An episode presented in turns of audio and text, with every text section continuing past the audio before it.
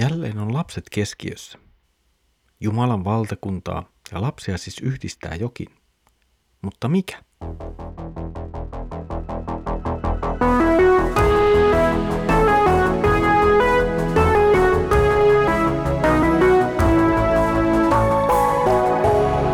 Kirjoitusten pauloissa.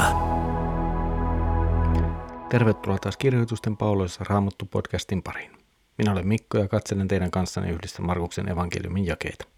Mukavaa, että olet tullut taas mukaan. Edellisellä kerralla kuuntelimme Jeesuksen vastausta fariseusten kysymykseen avioerosta.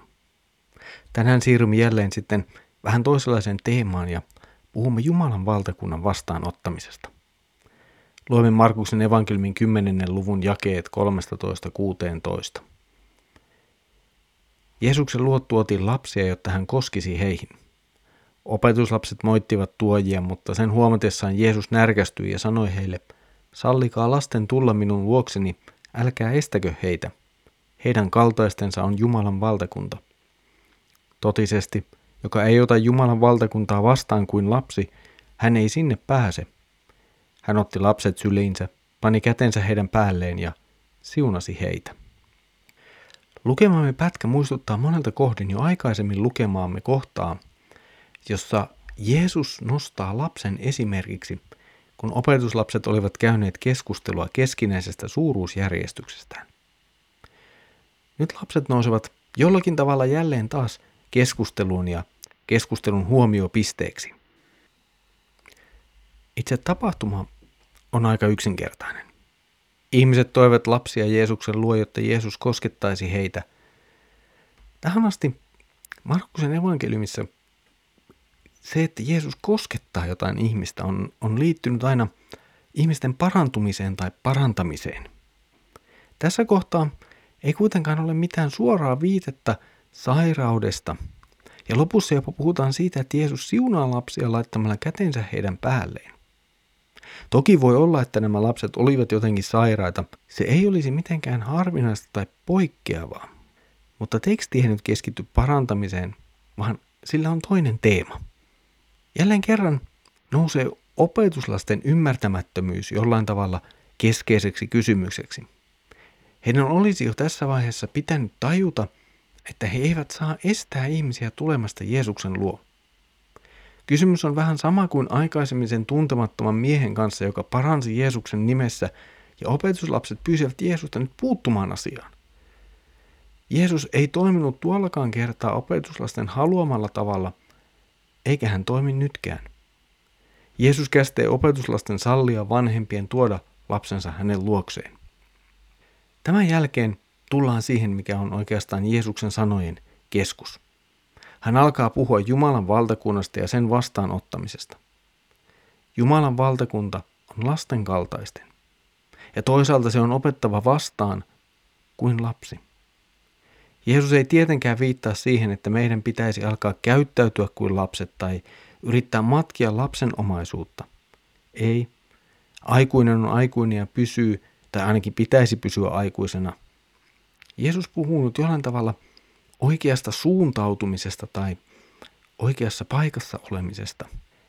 Ja se, mihin Jeesus viittaa lapsen kaltaisuudella ja Jumalan valtakunnan vastaanottamisella, niin on kyllä kieltämättä sitten herättänyt aika paljon erilaista pohdistaa ja ihmettelyä siitä, että mihin Jeesus pyrkii näillä sanoilla ja mihin tuota vertausta pitäisi nyt käyttää.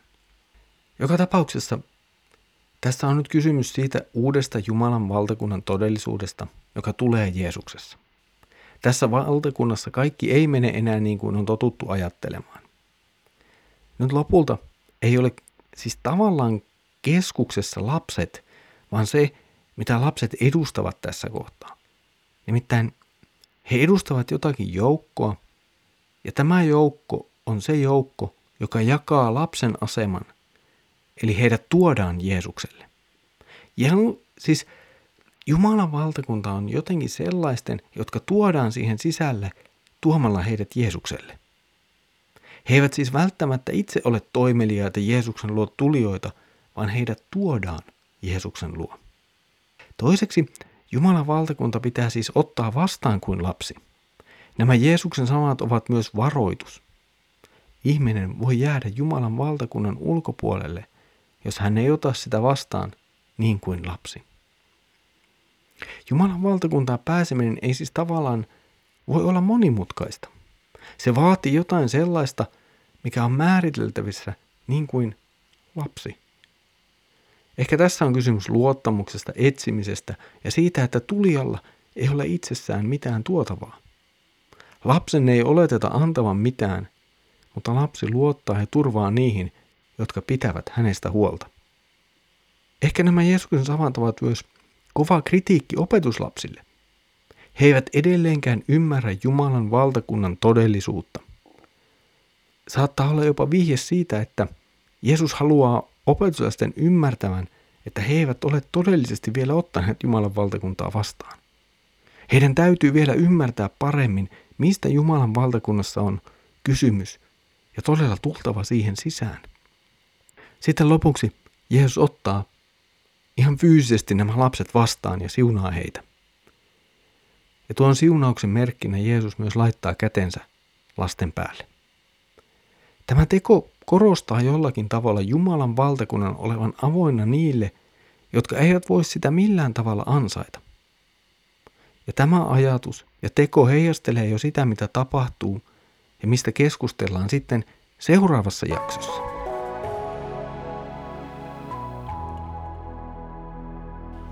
Ehkä meidän on tässä kohtaa hyvää ja syytä kysyä itseltämme, että tunnemmeko me Jumalan valtakunnan todellisuuden. Olemme jälleen sellaisen tekstin ääressä, joka asettaa meidät kysymykseen. Ja se asettaa meidät kysymään tätä itseltämme. Tunnemmeko me Jumalan valtakunnan todellisuuden? Olemmeko me päässeet sisään Jumalan valtakuntaan? Markusen evankeli alkaa nyt vähitellen askel askelta lähestyä niitä vaiheita, joissa yhä enemmän kutsutaan ottamaan kantaa siihen, kuka Jeesus on ja mitä hän merkitsee. Mikä on tämä Jumalan valtakunta, josta hän puhuu? Tämän vastauksen löytäminen on olennaista. Samalla on olennaista tajuta, että pääsy Jumalan valtakuntaan ei ole meidän ansiotamme. Tulemme sinne ilman mitään ansioita. Tulemme sinne itse asiassa kasteen ja uskon portin kautta, jossa kumpikaan näistä ei ole meidän tekomme, vaan lahjoja, jotka annetaan meille. Tässä oli tämänkertainen kirjoitusten pauloissa Raamattu podcast. Mukavaa, että olet jälleen kerran ollut yhdessä mukana katselemassa Markuksen evankeliumin jakeita. Seuraavalla kerralla jatkamme tilanteeseen, jossa Jeesus kohtaa miehen, joka tekee hänelle tärkeän kysymyksen. Siitä siis seuraavalla kerralla.